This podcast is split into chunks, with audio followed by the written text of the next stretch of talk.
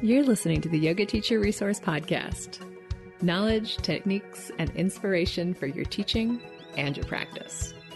I'm your host, Mado Hesselink.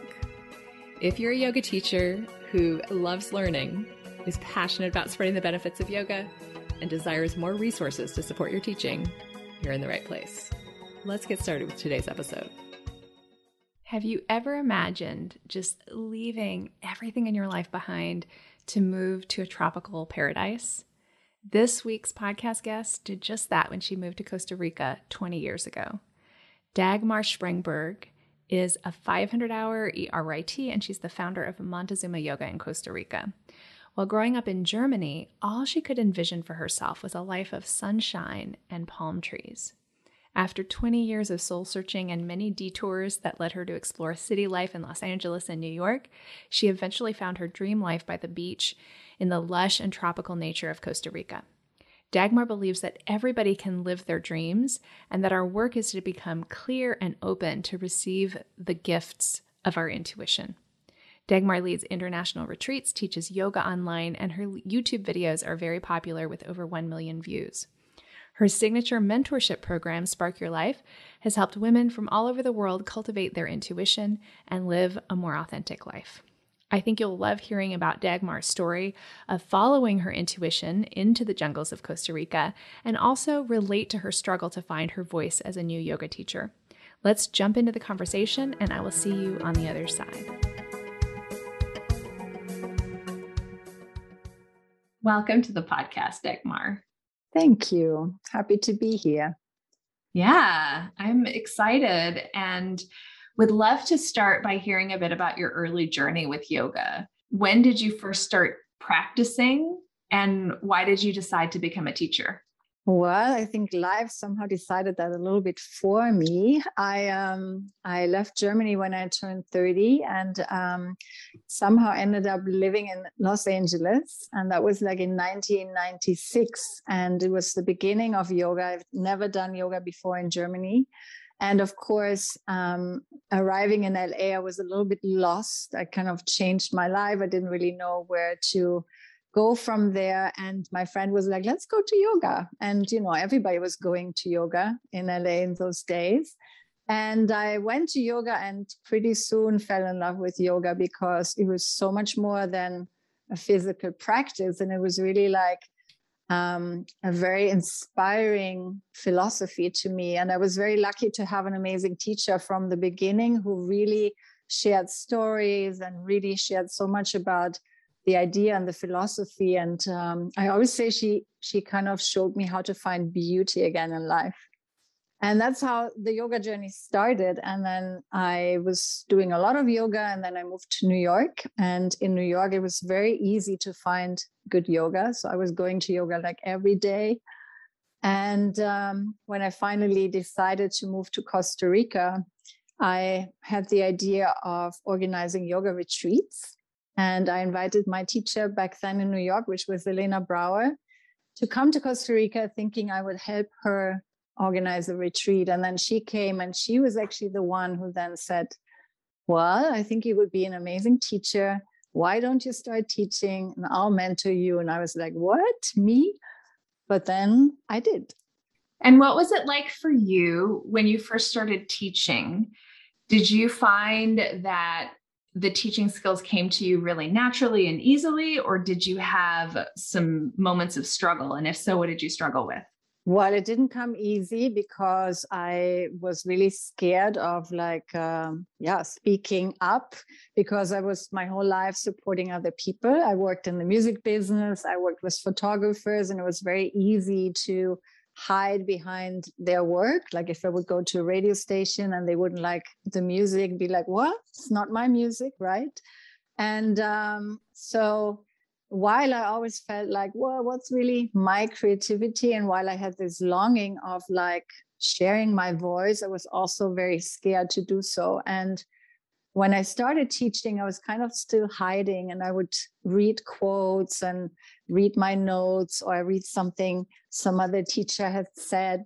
And, um, you know, and it was really a journey. I'm now teaching 20 years, really a journey of finding my own voice. And that's why I'm really passionate to talk about it as well because I think it's so important. I think one of the themes you're bringing up here is vulnerability, is the willingness to really be seen as we are and not have the need to have a front or a persona that is you know kind of the best of ourselves right? We want we want people to see the best of ourselves. And sometimes as yoga teachers we have this idea that yoga teachers have a way that yoga teachers are supposed to be right they're supposed to be calm they're supposed to be slim and fit they're supposed to be very flexible. They're supposed to be very kind, right? So there's maybe this checklist of mm-hmm. here's what a yoga teacher is supposed to be. And we also recognize, hey, I don't fit that list perfectly, right? Because none of us actually do. So I'm curious, what were the stories that you had about how to be a worthy yoga teacher? And was there a moment or a point in time where you kind of started to look at that list and be like, you know, I think this list is holding me back or it's not real? Definitely. I, I remember I was hosting teacher trainings as well. So I was having all these experienced teachers come and they were just so knowledgeable about anything, about anatomy, and anybody would go with a question to them and they would have an answer. And I was a new teacher and I was really afraid when people would come to me be like, oh, my lower back really hurts or my knee really hurts or you know so questions that were more than like where do i put my foot in warrior one and uh, and I always felt like I needed to have an answer for everything. Or they would ask me a Sanskrit word, and I was like, "Oh, I don't really know the word, but I should know it, right? I should know all the stories. I should know all the sutras." And so I put a lot of pressure on myself to really know all the philosophy, know all the anatomy.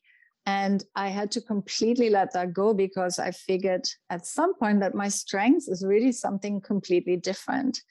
And I've chosen not to teach teacher trainings because I know that my strength is not to lecture eight hours about yoga philosophy and that my strength really is to spark people's life and to inspire them and to share stories from my life and to share stories from my own experience. And to me yoga has really been something else than anatomical progress you know that happens. But to me yoga has really been a gift because it has given me different perspectives and tools to integrate into my life.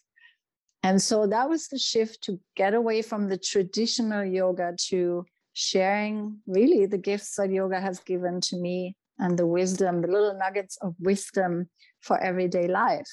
This theme of questioning our worthiness to take the seat of the teacher is really common, right? I don't think that it is reserved for new teachers. And now we have some language to talk about it that we didn't have i think you know 15 20 years ago which is the the words and the languaging around imposter syndrome.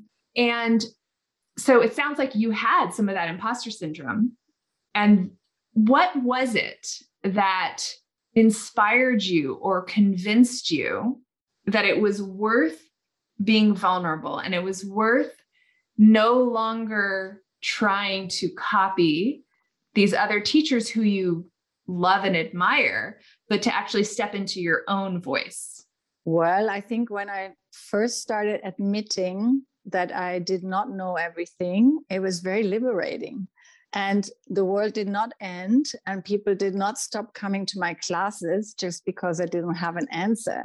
And it felt really good instead to share what I really love to share and to share my stories and instead to see how people were really lit up by my story and came then and instead asked me to tell tell them more about my story. And that was like a confirmation of like well I actually should really be vulnerable and not pretend to be the perfect I know it all teacher and rather really share from my heart. And I think people also really connect much more to vulnerability than to the perfect yoga teacher. That's intimidating. You know, if you look on Instagram, sometimes even to me, like some of these people out there, it's like intimidating how perfect and glossy they present themselves. And, you know, I'm just different. And uh, so you know i think i'm i have a different approach with people. I really just want to share from my heart and connect from that soft spot.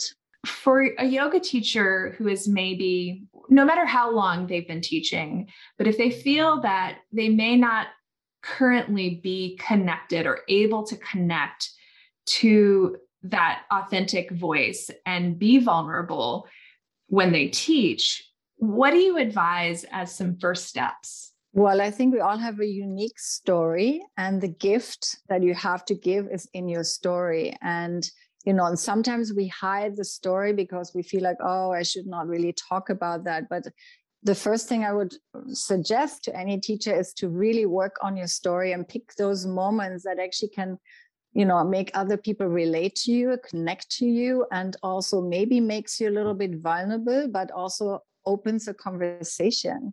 It's sometimes good to write those story or or shifts in your life, write them down and really pick like maybe three, four, five little moments or start by thinking what are the gifts that yoga has given to you and share that and say like wow since i started yoga this has changed in my life because people are always curious to see what kind of transformation you've been through and how yoga has maybe uh, been a tool for you and then how they can apply that into their lives. So that's the first step i would do. Can you give some examples of the way that you have applied yoga in your life? Yes definitely. When i went to my first yoga classes i remember you know, I came from Germany and, you know, the German mentality is very much about making things happen. And uh, the teacher would always be like, okay, you know, you got to soften and things will fall into place. And I was like, yeah, right. and actually, the more yoga I was doing, the more things were falling into place for me. And ultimately ending in my move to Costa Rica, where I found this place that became my yoga studio and something that I could have never, ever planned like that. And that was really for me like where I was like, wow, this really worked. The less I'm pushing, the less I'm resisting, the more I'm open to follow my intuition, to look for the signs left and right, the more things are being presented. And all I really had to do was say yes or no and this is something i'm very passionate about sharing in my classes and with my uh, with my students. So it's really for you about not trying to make things happen but rather being sensitive and allowing. Is that am i hearing that right? Yes maybe a little bit of balance. First you got to allow and receive and then make the things happen you know but with the clarity i think to find the clarity, you got to first be a little soft because when we're too focused in one way, I think we we are too pushy. But then once you have the clarity, it takes a little bit of courage. You know, it's the yin and yang. It takes a little bit of courage of core to make things happen. That makes sense. And maybe for you, the story is about the softness because of the culture you came from, mm-hmm. was so much the opposite that that part's already ingrained in you. And i know you and i have worked together so i already have seen that you're not lacking in that in that go-getter side by any means. So moving to costa rica i mean that's kind of a dream right for so many people. I'd love to hear a little bit about that story. How did that come about? Well the first time i went in 1991 and I was still living in Germany and I went on vacation and I always had this dream of living under the palm trees in the sunshine, but I always felt like a cliche. But when I when I went there the first time, we stayed in this tiny, tiny hotel, and it belonged to a German woman, and uh, she was basically like representing my dream. And you know, and it still felt like, wow, she's living my dream, and it's not for me but I know that a seed was planted, you know, how there's always these little threads in your life. And so I, I never forget that picture of her living my dream. And I went back to Germany. And, you know, a couple years later, I decided then to move to LA because I wanted to be in the sun and under the palm trees. And I still felt I needed to be in the city. Yeah. And then things started to happen with the yoga. And then I decided to move to New York. And at some point, a friend of mine said, Well, let's meet in Costa Rica. And I was like, Okay, it's time to go back. And that was in 2000. And basically, I had already met some people in 1991 and I knew they had opened a hotel. And so I, I, I went back. And my friend actually quit two days before. And she was like, Oh, I'm actually going to Panama. So I ended up going all by myself and uh, meeting all these people and then eventually falling in love with the owner of a hotel. And that was very funny because I'm sure if my friend, again, if my friend would have come with me, everything would have been different. So, you know, another sign of like, I was so upset with her, but luckily she didn't come. And so I started hanging out with this guy. And then, like, shortly before I went back to New York, we were falling in love. And it was like, oh, okay, let's see. And uh, and then I started going back and forth between New York and Costa Rica. That was in the year 2001. And my plan was not really to move there, but then September 11 happened. And there was another push of like, okay, clearly my life in New York is not functioning anymore. And so I made the jump. And then Elena came with her retreat, and that was in November. So 20 years ago. So crazy. and uh, yeah and then already told the story and then she encouraged me to basically start teaching and there was no yoga back then and yeah it was wonderful and i just was like okay i have nothing else to do i might as well start doing what i love to do and share yoga and that really is a story of saying yes because when your friend dropped out of the trip, you could have been like, well, fine, I'm not going either. I don't want to go alone. You know, like you could have said no, but instead you said, okay, I'm just going to see what there is for me.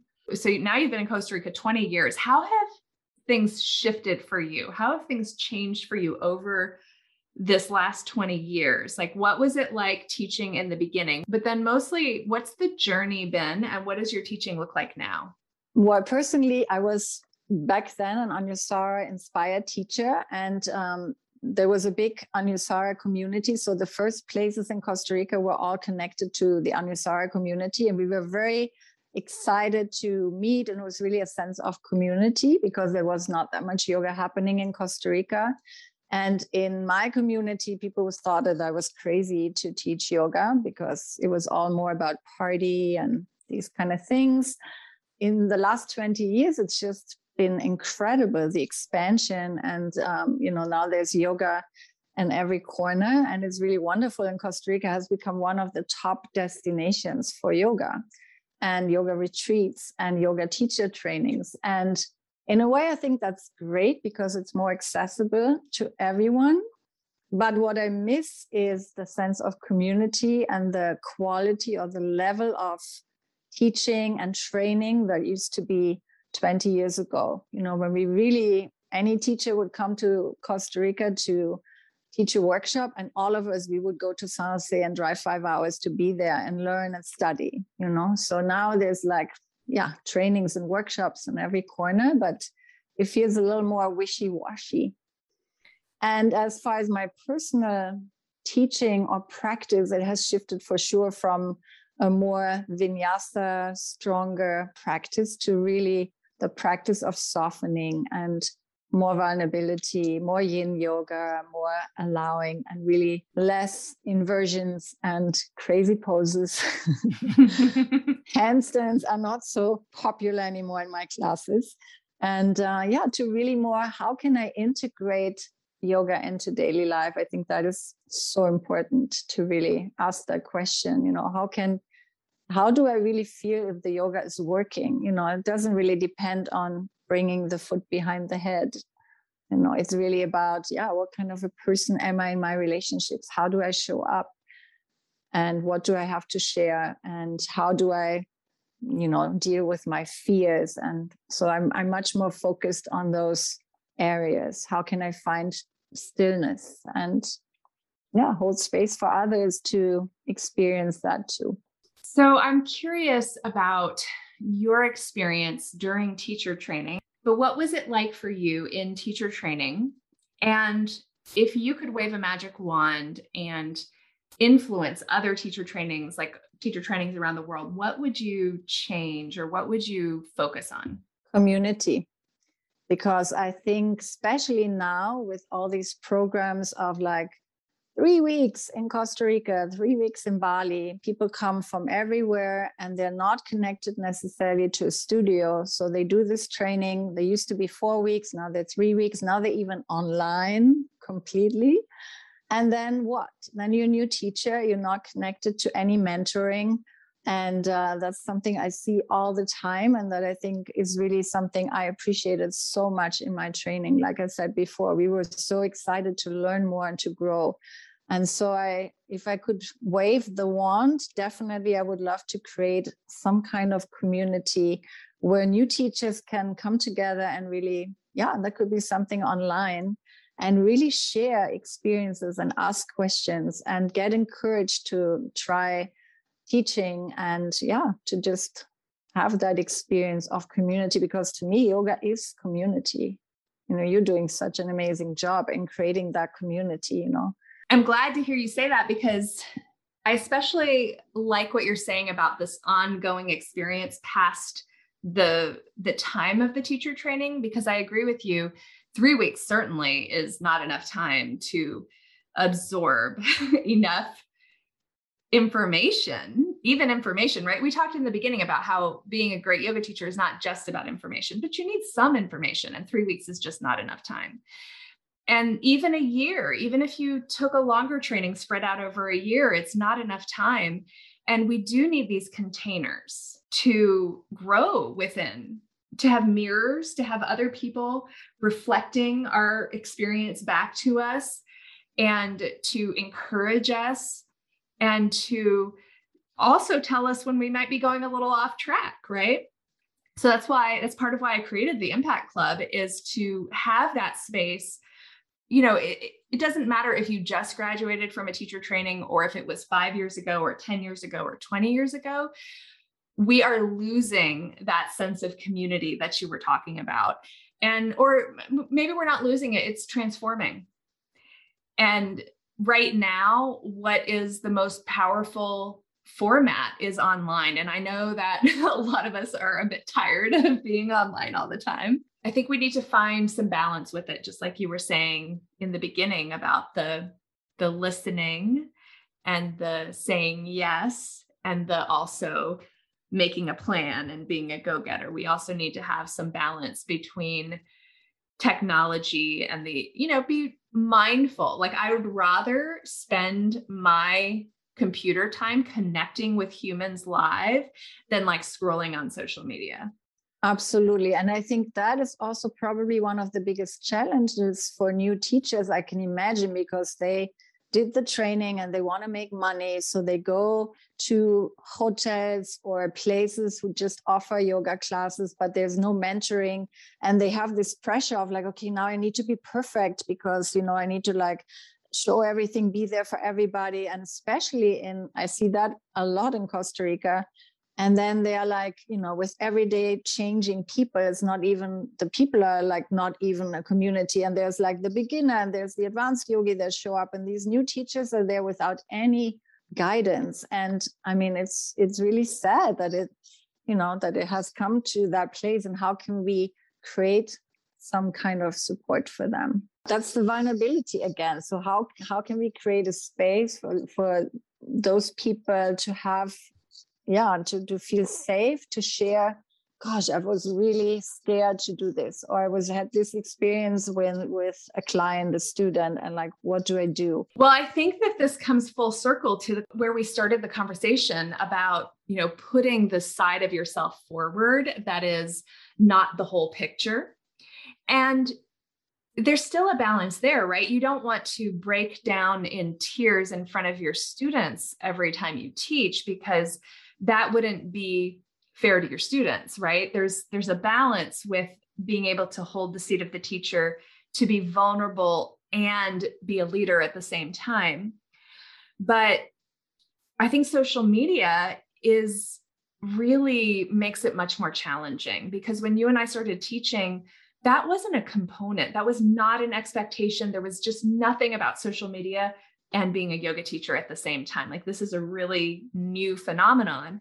And I talk to a lot of brand new teachers who feel like the first thing I have to do as a yoga teacher is build my social media following. And I'm like, oh my God, this is like so backwards. No, it, first of all, it's really hard because you don't have a message yet. You don't have clarity around what you stand for as a teacher because that takes time to develop. And you can't create a following right? You can get followers, but those aren't the types of deep connections of people who are actually going to take the time to attend your classes. So I'm just curious because I know that you still are connected in Europe. And I've mostly heard this from yoga teachers in Europe that an Instagram following is like a prerequisite for getting a studio job. Have you heard this at all? I have not heard that but you okay. know but i'm not really i'm i for me also because i feel like i'm i have created my own thing in costa rica that luckily i'm not in this world of like you know i have friends who have studios in hamburg for example where i'm here now and i can see oh wow things are different here but i've never heard them say anything like that but i really can't speak for that also because i really you know in my studio you don't. If you come to teach for me that's the least i require from you. But yeah maybe it, would make me sad though if that's really true if really that's what people require. I mean because that look at that pressure also for new teachers. Not only do you have to figure out how you're going to you know start making it a career you have to like make an email list. You have to present yourself on social media. You have to run your business. You have to figure out how you present yourself online. It's like oh my gosh it's so overwhelming. Yeah and that's why i tell new teachers whenever i can don't try to make a career of it the first couple of years that you're teaching. Give yourself that space to be a beginning teacher and to teach for the joy of it so that Otherwise, you'll lose the joy. You'll lose the joy. If you try to do too much at once and you try to be everything all at once, it's going to rob you of your connection to why you started teaching in the first place. And it'll rob you of your personal practice, which is the source of all your teaching. And there's a circle, you know, again, because we spend so much time then focusing on being the teacher that our own personal joy of our own practice that's that's the only thing i remember also when i started teaching is like taking a class was never the same again because any class be like oh that was a good sequence. Oh that was a nice quote. And it's like already challenging not to lose your personal practice and the innocence of a student to and then again connect to your students. And i think you know that's with like finding your voice is also like finding your practice finding your way your speed, your yeah, what yoga is for you, the gift in the yoga, and from that experience you can draw for your teaching, and not from what you think it should look like or what people ask you to do. So yeah, and you're doing a really good job in like making that clear always in your beautiful programs. So really well, thank you. I only share the messages that I need to hear myself, basically. we all do. so, one of the things that for me has been really difficult and really important is carving out time where I'm not planning classes, where I'm not in the role of teacher. And I've gotten a lot better over the years of being able to take people's classes and not kind of run do that running critique of like, oh, I want to keep that. Ooh, I would have done that differently or whatever it is. And to really just be present and, and use the voice of the teacher and the structure of the teacher as an invitation into the moment and who I am and what I am in that moment, which is not a teacher right? If you're in a yoga class, there's nothing wrong with being like, oh, I want to keep that, right? That's fine. But it's taking you out of your practice because your practice is being in your body and being the student in that moment. And I think it's easier to develop that when there isn't an external teacher teaching you. That's why I'm a huge fan of, I mean, I, I'm also a huge fan of taking classes, but I'm a huge fan of having some home practice that is self guided because you really have to kind of open up and say, what do I need right now? Right. And and not planning, not not planning your class and practicing what you're going to teach your students, but literally what do I need in this moment? That is easier said than done, but really important. We have a, a little visitor. Come here, Bonnie. Come here. That's cute. I don't know how she got in, but this is Bonnie. She found their way. I'm a cat lover. She probably felt it. She probably did. she was like, oh, there's a cat lover. So before we wrap up, Dagmar, I would love to hear if there's any final message that you want to share with yoga teachers or something that we've already talked about that you think is really important and you want to emphasize. Yeah, basically what I said before like, don't be afraid to be you and trust that people will connect more with you if you share your story with vulnerability and uh, if you find the gift in your story. And don't keep yourself small. Don't hide behind other people and just you know reach out for support um, you know i think also it's really good to have maybe one or two mentors. There was a time also when i was hosting these retreats and i was like wanting to do it all and i did the kundalini retreat and the iyengar retreat and it just left me completely confused and like what do i actually want to do so, my advice is really stick to one or two people that are inspiring to you, that are your mentors, but really, really find your way, find your voice, trust that that is really your power and the success of your teaching. And if listeners want to find out more about you, want to find out more about your work, where, they, where should they look? DagmarSpremberg.com. And this is more about my programs. I also offer um, a mentorship program and uh, online classes, etc. And I'm on Instagram as well under Montezuma Yoga, so you can find me there and reach out and connect. I'm I'm all about connection and community, so feel free. Beautiful. Thank you so much, Dagmar. Thank you so much, Madhu. It was a pleasure.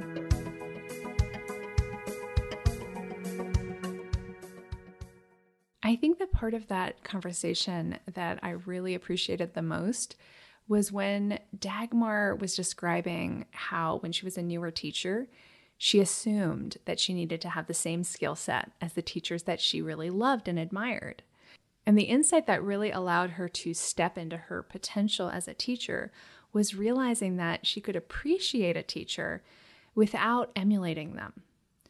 For me, this speaks back to that theme of finding balance between the seeming opposites of logic and intuition, effort, and ease.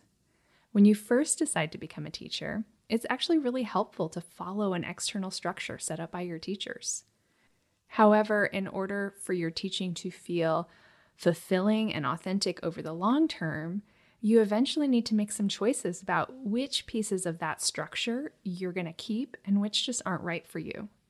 And the longer you teach, the more your learned knowledge can actually take a back seat to support your intuition as a teacher. There's a book I really love by a psychological re- researcher named Daniel Kahneman that explains how the two ways of knowing, logic and intuition, interact. And the book is called Thinking Fast and Slow.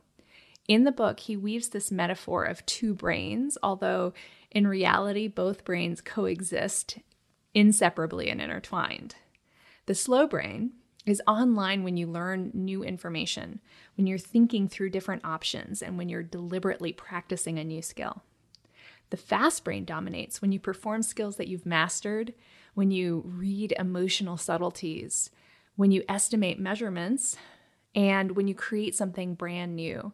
So the fast brain is extremely intuitive and brilliant, but it's also extremely prone to errors while the slow brain is more reliable, but it tires very quickly.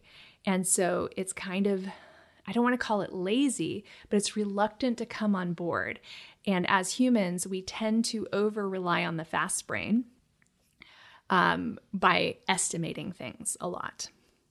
So if you're interested, in the book, Kahneman describes a ton of logical error, errors that humans tend to fall into when they use their so called fast brain. What I heard in Dagmar's message today was a story about the pain of living in a culture that overvalues the abilities of the slow brain. A life focused entirely on deliberate reasoning is a life where you second guess every decision and you never experience the joy of ease and flow. Of course, in reality, no life is entirely free from fast brain thinking, but I'm thinking that when that when intuition isn't valued, we're more likely to ignore and suppress the intuitions and the creative leaps that could arise. In my own courses, a lot of the pre recorded content is the logic part, and that's the step by step process. But the reason I teach most of my courses with a live component is that you can't pre record the dynamic back and forth collaboration of the fast brain connection that happens in a live setting. And this is the part of teaching that I frankly love the most. It's getting to listen deeply to a human, another human who's really sharing in their own way their desires, their goals, their vision, and helping them tap into their inner knowing. A big part of my approach when doing this is to ask a lot of questions. And frequently, the person I'm working with will come to their own conclusions just by answering my questions. So I'm not like leading them anywhere. I'm allowing them, I'm supporting them to lead themselves. I get to hold space for what they already know and to allow that inner knowing to bubble up to the surface. So, those questions that I ask are another example of fast brain thinking. Because in the moment, I couldn't tell you where the questions come from. I'm not thinking through them, but I do know that they're informed by slow brain work I've done in the past, such as my one on one sessions, my studies, reading books, and all kinds of life experiences. Usually, we will have one type of thinking that comes more naturally than the other. And if you notice that that's true for you, then deliberately cultivating the other type can make a huge difference in your ability to feel like you are living a life of purpose and of impact. So here's some clues. If you get easily frustrated, bored with details, are extremely creative, and willing to take risks, you might be fast brain dominant. If you're slow moving, detail oriented, logical, and risk averse, you might be more slow brain dominant. Now, just to be accurate, which is a slow brain skill, the description of these fast and slow brain tendencies are mental models. Mental models are more on the fast brain side of the spectrum because they're oversimplified shortcuts to understanding different topics. If some of this isn't quite making sense to you, I highly recommend getting the book Thinking Fast and Slow by Daniel Kahneman. What I'm trying to say is, I hope that this description of fast and slow brain thinking is useful to you, but I encourage you not to overthink or overanalyze it if you have that tendency. Just use it in any way that you find it helpful and recognize that it has limitations too. It is uh, the map and not the territory. All right, friend, that's what I have for you this week. As always, Thank you so much for listening, and thank you for caring enough to teach yoga.